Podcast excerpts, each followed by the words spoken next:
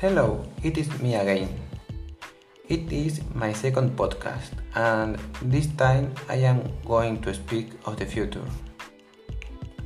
In the future, when the pandemic will finish, I'm going to travel to Cochabamba because I didn't go never to visit it, and I would like going.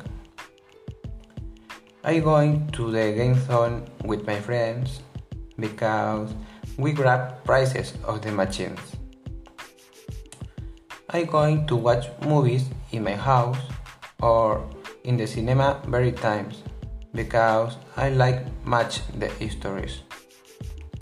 Finally, I am sleeping a lot some days in the next holidays because I like sleeping. Thanks to everyone who listened me. Bye.